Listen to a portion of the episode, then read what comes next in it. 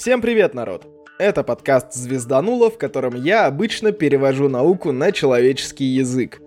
Но это второй спецэпизод ко Дню космонавтики, так что науки не будет. Все, расходитесь.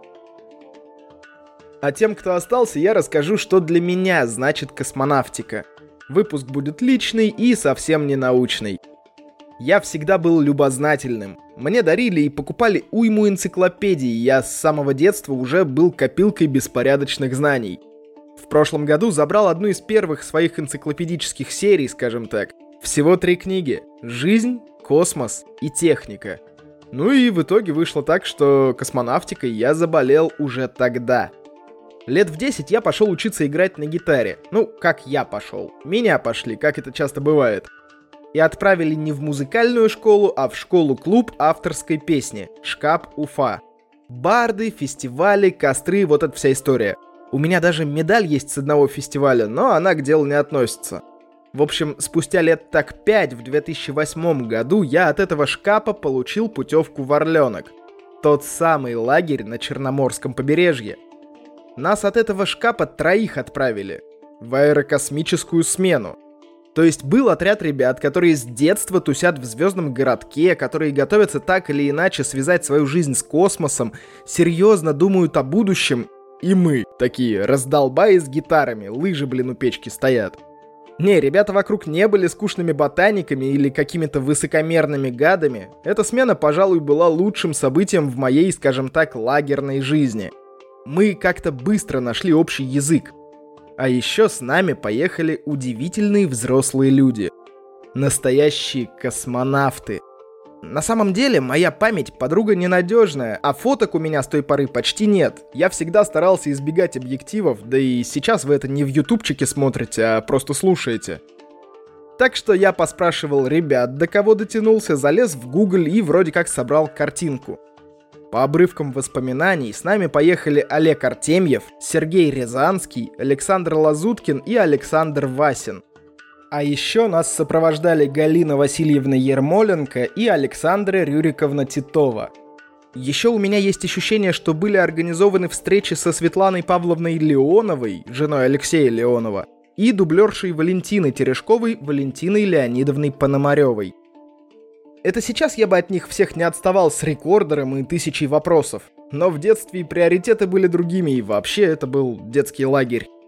Я космически благодарен каждому взрослому, который нашел время, чтобы поделиться с нами своим опытом и искоркой любви к делу, с которым они жили.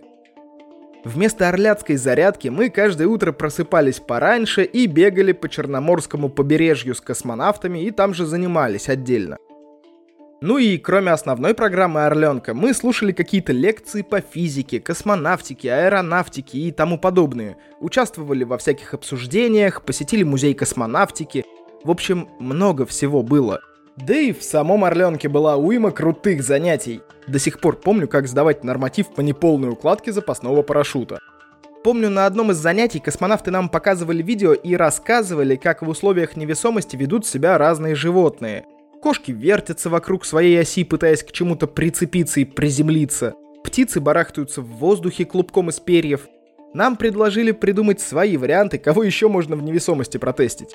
Классных идей было завались. Моих было, кажется, две. Помню, хотел жабу запустить, посмотреть, полетит ли она назад, когда будет надувать вот этот свой зоб. И еще предложил летучую мышь. Интересно было, как она будет спать. То есть, понятное дело, что летать она будет так же, как птица, а вот спать принципиально ли ей найти вот это положение головой вниз, зависит ли она от магнитного поля или просто прицепится к чему-то и пофиг дым. Вот так за конкурсами, занятиями, зарядками и прочими прелестями жизни пролетел месяц. С ребятами связь у меня лично безвозвратно утрачена. Но если вдруг меня слушают объединенные космосом Орлята 4 отряда 11 смены 2008 года выпуска, привет вам! Мы уехали домой, а эта смена заново зажгла во мне интерес к космосу. Поначалу я изредка на что-то натыкался, читал, смотрел, знаете, вот эти все видео с мозгодробительными фактами, или просто сравнение космических масштабов и размеров, например. Потом я заболел википедизмом. Если кто не знает, о чем я, это когда ты открываешь страницу в Википедии для какого-нибудь школьного доклада на завтра, а закрываешь браузер примерно никогда. У меня в закладках есть еще страницы, которые у меня в армии не подгружались. До сих пор дойти до них никак не могу, блин. В общем, я заболел википедизмом, зачитывался всем и вся про космос, физику, математику и людей, которые двигали и двигают науку вперед. В математике есть одно имя, которое до сих пор окутано некоторой тайной — Шриневаса Рамануджан. Я сейчас не буду про него рассказывать ничего, кроме одного факта. Он был тем, кого его религия называла дважды рожденным. Это значило, что в более-менее сознательном возрасте он прошел обряд инициации — Суть в том, чтобы человек сознательно выбрал религию и свой путь, и таким образом родился второй раз. Так вот, я это к тому, что я дважды ужаленный космосом. И если в первый раз это могло быть стандартное детское «я хочу быть космонавтом», то со второго раза я остался загипнотизированным звездным небом до сих пор. Да, я не космонавт, и есть разница между космонавтикой и космологией, космогонией, чем я тут еще занимаюсь в подкасте, но именно с космонавтики все и началось. Да и детское «я хочу быть космонавтом» никуда не делось. Такие дела. Скорее всего, это будет второй выпуск под День космонавтики, и я уже успел что-то наговорить в предыдущем, но пишу-то я его раньше всех, так что с праздником всех причастных. Спасибо вам большое за то, что у нас есть о чем мечтать и к чему стремиться. С вами был Роман Юдаев.